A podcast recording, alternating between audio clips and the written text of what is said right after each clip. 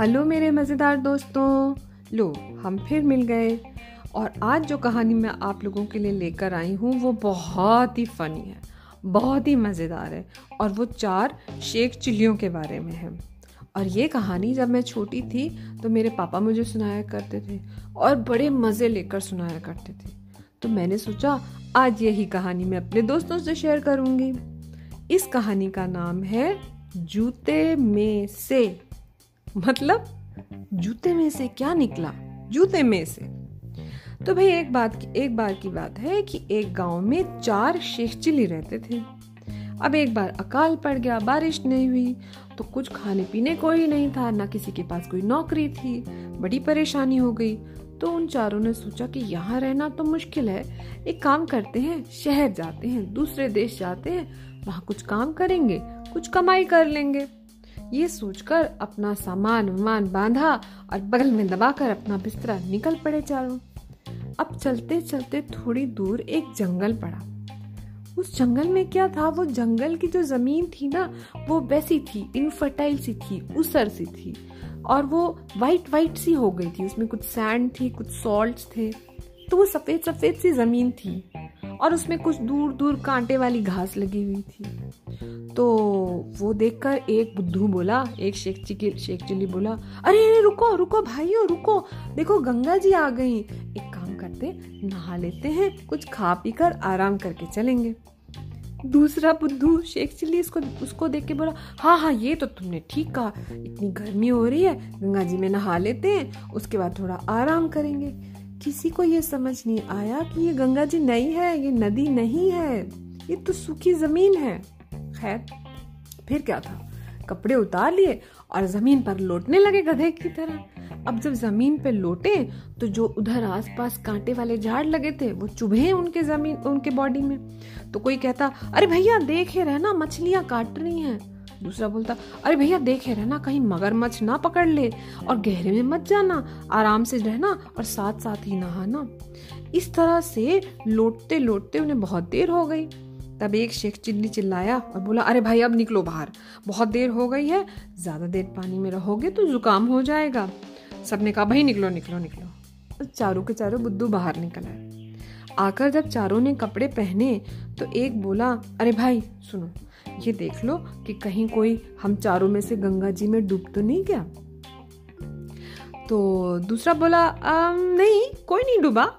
तीसरा बोला, अरे, डूबता कैसे? पानी ही कितना था। चौथा बोला, अरे, सबको तैरना तो आता है, कैसे डूबते? तो पहले शेख चिल्ले ने कहा, अरे भाई, तैरने वाले भी तो डूब जाते हैं। चलो, सब लोग एक लाइन में खड़े हो जाओ, मैं गिनती करूँगा, मैं गिनूँगा। अब इस बात पर सारे एक लाइन में खड़े हो गए। पहला शेख चिल्ली गिनने लगा, एक, दो, तीन। बोला, एक डूब गया, एक डूब गया, तीन ही रह गए। दूसरा बोला तुम्हें गिनना नहीं आता, तुम लाइन में खड़े हो जाओ। मैं गिनता हूँ। उसने भी यही किया। एक, दो, तीन। हाँ डूब गया डूब गया डूब गया। इस तरह से तीसरे और चौथे ने सबने गिन गिन कर देखा, लेकिन उन्हें तीन ही मिले। गलती क्या हो रही थी? वो खुद को नहीं गिनते थे। जो लाइन में खड़े थे, सिर्फ़ उन्हीं को गिनते थे। और कई बार गिन गिन कर देख लिया, लेकिन तीन ही मिले। तो अब तो पक्का हो गया कि ज़रूर एक साथी हमारा डूब गया।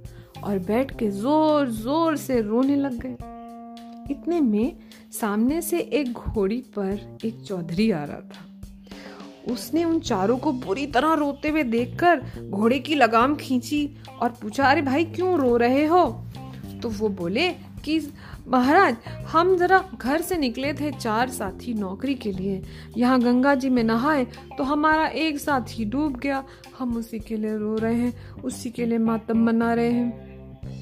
उस चौधरी ने पूछा, लेकिन तुम तो चारों हो? तो शेख चिल्ली बोले, नहीं नहीं चौधरी साहब, हम तीन हैं।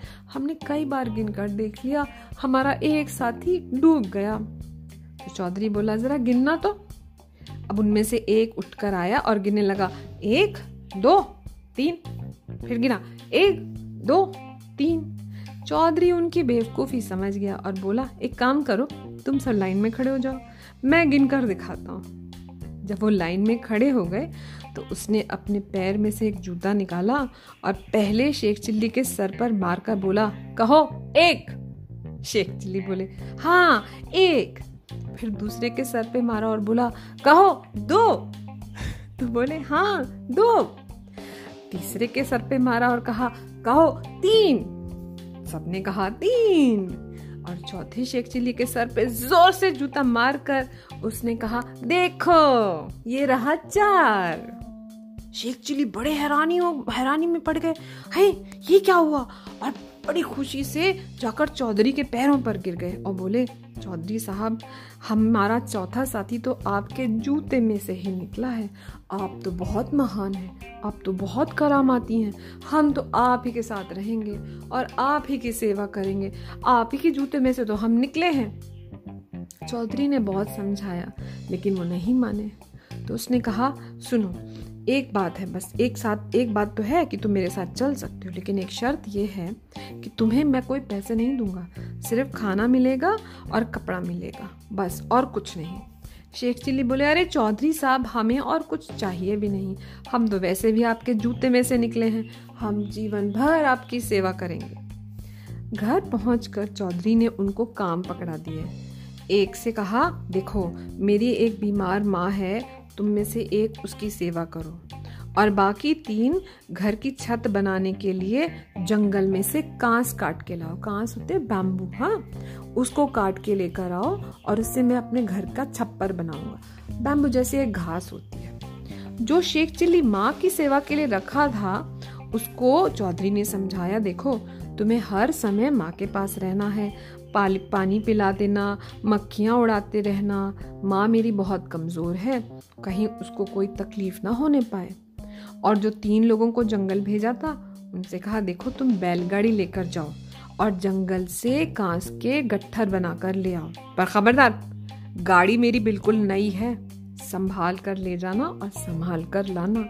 उसको लग रहा था ना कि ये बेवकूफ़ है तो उसने पहले से ही इंस्ट्रक्शंस दे के भेजा। बहुत अच्छा। ये कहकर चारों शेख चिल्ली अपने अपने काम में लग गए। एक बूढ़ी माँ के पास बैठ गया और बाकी तीन बैलगाड़ी लेके जंगल में चले गए। अब जो शेख चिल्ली बीमार माँ के पास बैठा था, उसने देखा कि उसकी बूढ़ी माँ के मुँह पे मक्खियाँ भिन भिना रही हैं। वो शायद ऐसा हुआ था कि थोड़ी देर पहले उन्होंने कुछ खाया पिया था, इसलिए वो मक्खियाँ आ रही थी। तो उसने हाथ में पंखा लिया और हवा करने लगा करने लगा करने लगा। लेकिन एक मक्खी बड़ी ढीठ थी बार बार उड़ाने पर भी नहीं मानती थी बार बार आकर मुँह पे बैठ जाती थी। तो ज़ोर ज़ोर से हवा करने लग गया, तब भी नहीं मानी वो मक्खी। तो बोला, ले ससुरी, अभी मैं तेरा खात्मा करके ही छोड़ूँगा और तूने बहुत परेशान कर रखा है चौधरी की माँ को। उसने क्या किया कि पंखा तो साइड में फेंक दिया और बूढ़ी माँ के गाल पर बैठी हुई मक्खी को मारने के लिए एक झापड़ लगाया। कटा इतनी ज़ोर से मारा कि माँ तो बेहोश हो गई चोट के मारे। अरे बाप रे, मक्खी तो मरी नहीं। अब थोड़ी देर बाद उसको तो समझ नहीं आया कि ये बेहोश हो गई। बार बार पानी पिला रहा है बार बार पानी पिला रहा है, पानी तो पी नहीं पा रही वो बेचारी। थोड़ी देर बाद चौधरी आया, पूछने, माँ कैसी है? तो बोला, पता नहीं ये तो पानी ही नहीं पी रही, कुछ बोल ही नहीं रही। मैं क्या करूँ? मैं तो पंखा कर रहा था, मैं तो मक्खियाँ उड़ा रहा था। हाय राम, जल्दी से चौधरी ने कहा, अरे बाप रे, ये क्या कर दिया तूने? ये क्या कर दिया? मेरी माँ को इतनी ज़ोर से मारा कि वो बेहोश हो गई। अरे बाप रे, और इतनी ज़ोर से रोता वो बाहर चला गया। थोड़ी देर बाद उधर क्या हुआ, तीनों शेख चिल्ली भी एक गठरी में कुछ लोहे की कीलें और कुछ पत्तियाँ सी लेकर आ गए। चौधरी बाहर दुखी था, रो रहा था, अरे भाई, डॉक्टर को बुलाओ, अरे भाई, वैद्य को बुलाओ, मेरी माँ को कोई ठीक करे? तो ये आए और आकर गठरी उसके सामने रख दी। तो उसने पूछा, अरे, गाड़ी कहाँ है? और कांस के पूले कहाँ हैं? तुम जो छत बनाने के लिए लेने गए थे? बोले, चौधरी साहब, गाड़ी तो आपकी परलोक सुधार गई मतलब वो तो चली गई, ठीक है? और हम ये सब बीन बान कर ले आए हैं। हे भगवान, गुस्से के मारे चौधरी चिल्लाकर बोला, क्या मतलब है तुम्हारा? ठीक से क्यों नहीं बताते? वो बोला मतलब ये है कि गाड़ी तो जल गई और उसकी हड्डी पसली जो बची रह गई थी, वो हम ले आए हैं आपके लिए।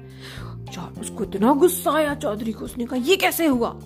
शेख चिल्ली बोले, सुनिए चौधरी साहब, आपने जब हमसे कहा कि गाड़ी को जंगल में ले जाइए तो हमने वहाँ जाकर बहुत सारे उसमें कांच के गट्ठर बना के भर दिए। लेकिन जब हम बैल उसमें लगाकर चलने लगे तो गाड़ी जो थी, वो चर्र चर्र चर्र चर्र करने लगी। तो हमने सोचा कि इसके पेट में दर्द हो रहा है पक्का। तो हमने सोचा कि इसको जो है पानी पिला देते हैं। इसको शायद पानी पिलाने से ये ठीक हो जाएगी। तो हमने उसे नदी में घुसा दिया और खूब पानी पिलाया, खूब पानी पिलाया। उसके बाद तो वो चर्र चर्र और ज़्यादा करने लग गई। तो हमें ऐसा लगा कि शायद गाड़ी को ठंड लग गई है। बैलगाड़ी को ठंड लग गई है नहाने से तो इसको आग लगा देनी चाहिए। हमने क्या किया? उसमें आग लगा दी। अब आग लगाते ही वो तो गाड़ी भी जल गई और सारे के सारे गट्ठर भी जल गए और जो बैल थे, वो भी डर के मारे जंगल में भाग गए। अब जो बचा था वो हम आपके लिए ले आए। उफ, ये किस्सा सुनकर चौधरी ने अपना सर पीट लिया। तुम लोग सब सब बेवकूफ़ हो। चले जाओ यहाँ से, निकल जाओ यहाँ से। तुमने मेरा बहुत नुकसान किया है। मैं अब तुम्हें काम पर नहीं रखूँगा। अरे अरे अरे वो उनके पैरों पे गिर गया सारे के सारे। और बोले, चौधरी साहब, हम तो आपके जूते में से निकले हैं। हम कहाँ जा सकते हैं? हम तो आप ही क्या रहेंगे? चाहे आप मारिए, चाहे कूटिए, लेकिन हमें यहीं रखिए। थोड़ी देर बाद चौधरी को उन पर फिर तरस आ गया। देखो आगे से ऐसी बेवकूफ़ी मत करना। लकड़ी की गाड़ी के पेट में कहीं दर्द हो सकता है? अरे, गाड़ी नई थी भाई, इसलिए वो चर चर की आवाज़ कर रही थी। अब तुम्हें समझ नहीं आया कि मुझे कितना नुकसान हो गया? चलो, कोई बात नहीं। आज मैंने तुम्हें माफ़ कर दिया। अब ऐसा है, अगले हफ़्ते मेरे घर में एक दावत है और पूजा है। उसके लिए पास के गाँव में जाओ और घी खरीद कर ले आओ। तो उसकी आज्ञा पाकर और रुपए और घी के पीपे लेकर चारों शेख चिल्ली घी खरीदने चल दिए। अब वहाँ पास के गाँव में जाकर चार कनस्तर में घी खरीद लिया। अब जब घी खरीद चुके तो चारों ने एक एक कनस्तर अपने सर पे रख लिया और चल पड़े।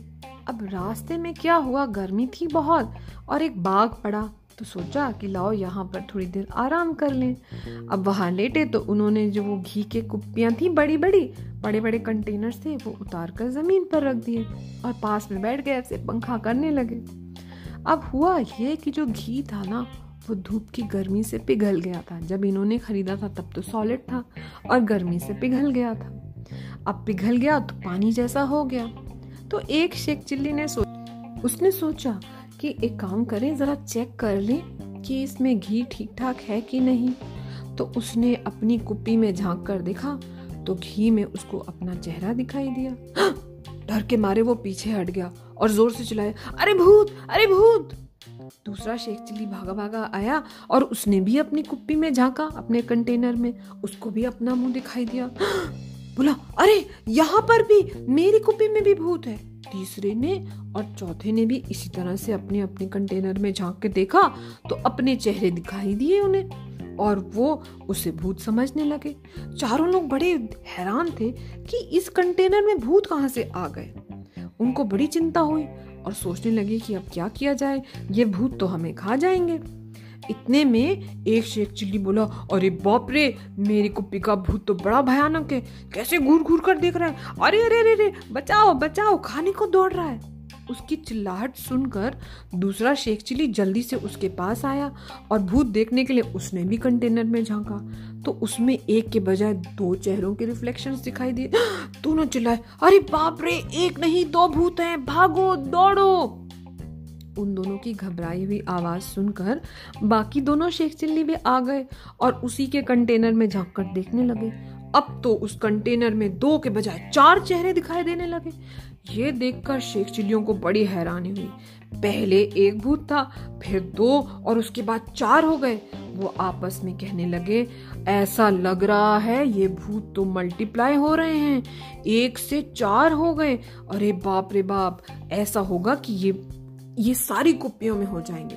तो दौड़ के दूसरा खोल के देखा कंटेनर उसमें भी चार। तीसरा देखा उसमें भी चार, चौथा देखा, उसमें भी चार। अरे, बहुत डर गए। बोले, ये भूत तो बहुत तेज़ी से मल्टीप्लाई हो रहे हैं। भागो, यहाँ से भागो। ये बहुत तेज़ी से बढ़ रहे हैं। इनकी गिनती बढ़ती जा रही है। कुछ टाइम में ये तो हज़ारों हो जाएँगे। हमें खा जाएँगे। इन भूतों को हमें अभी मार देना चाहिए। नहीं तो ये बाद में बहुत हो जाएँगे। ये कहते हुए उन्होंने बड़े बड़े डंडे उठाए और उन कंटेनर्स को पीट पीट के तोड़ डाला और सारा घी जो था वो मिट्टी में मिल गया। उन्होंने सोचा कि हमने भूतों को मार दिया और हुआ क्या? कंटेनर्स टूट गए और सारा का सारा घी मिट्टी में मिल गया। अब घी और कंटेनर्स को तोड़ फोड़ के जारों शेख चिल्ली वहाँ से भागे और उनको डर लग रहा था कि कहीं भूत में हमारे पीछे ना पड़ जाए।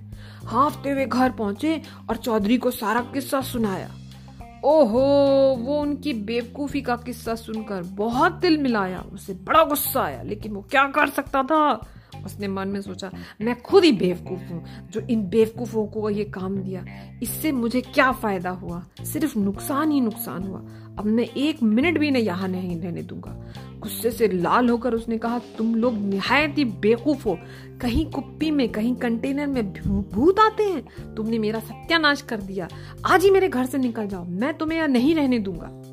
शेख चिल्ली जाट उसके गुस्से का मतलब ही नहीं समझे कि क्या हो गया? ये क्यों गुस्सा कर रहा है? उसको लाल पीला देखकर वो एकदम काँप गए और आँखों में आँसू भरकर बोले, चौधरी साहब, हम तो आपके जूते में से निकले हैं। हमारा और कहाँ ठिकाना है? हम तो आप ही के कारण हैं। हम तो आप ही के यहाँ रहेंगे। आप चाहे मारिए, चाहे छोड़िए। अब चौधरी को उन पर फिर तरस आ गया बोला, देखो, अब की बार मैं तुम्हें माफ़ कर रहा हूँ लास्ट टाइम आगे नहीं करूँगा। ऐसी बेवकूफ़ी फिर मत करना। बेवकूफ़ों, उन कंटेनर्स में तुम्हारे चेहरे दिख रहे थे। भूत वूत कुछ नहीं था। तुमने अपनी बेवकूफ़ी के वजह से सारे कंटेनर्स तोड़ दिए और सारे घी बर, सारा घी बर्बाद कर दिया। अब मैं क्या करूँगा दावत में? अब मैं क्या खिलाऊँगा लोगों को पूजा के बाद? चलो एक काम करता हूँ, कम से कम ब्राह्मणों को दाल भात ही खिला दूँगा। ये लो तुम रुपया और बाज़ार जाओ और दाल और चावल खरीद कर ले आओ। और मेरे पास अब और पैसे नहीं बचे हैं, इसको बर्बाद मत करना। हाँ शेख चिलियो ने ठंडी सांस ली। कहा, जान बची और लाखों पाए। रुपया लेकर बाज़ार गए, दाल और चावल खरीदा। अब वो बड़ा भारी सर पे रख के लादे, चले जा रहे हैं, चले जा रहे हैं, चले जा रहे हैं गर्मी में। पास ही कुछ गरीब जंगली लोग बैठे थे। तो शेख चिल्लियों ने सोचा कि, अरे, वहाँ ले जाने की क्या ज़रूरत है? यही इन लोगों को खिला देते हैं, देखो। यहाँ खिला देंगे तो इनका पेट भर जाएगा। और वहाँ जाकर उस चौधरी को खाना बनाना भी नहीं पड़ेगा। वो सब पकाने की तकलीफ़ भी नहीं करनी पड़ेगी। उन्होंने लिया और सारा का सारा वहाँ बांट दिया और बड़े खुश होके खाली हाथ हिलाते हुए चले आए। घर पहुंचकर जब चौधरी ने उनसे पूछा कि दाल और चावल कहाँ हैं तो उन्होंने कहा, वो तो हमने बांट दिए। हम उठा कर लाते, फिर आप पकाते और फिर से गरीबों को देते। तो क्या फ़ायदा था? हमने वहीं के वहीं दे दिए। अरे, अब के तो चौधरी उनकी बेवकूफ़ी पर बहुत नाराज़ हुआ और उसने धक्के मारकर उन्हें अपने घर से बाहर निकाल कर ही दम लिया और उसने सर में से पसीना माथे से पहुँचा और कहा, हाय भगवान, जान बची और लाखों पाए। ऐसे बुद्धुओं के साथ काम करने में तो नुकसान ही नुकसान है। इनसे तो पीछा ही छुड़ा लेना चाहिए भैया। और हमारी कहानी हो गई खत्म। पैसा हो गया हजम। Thank you.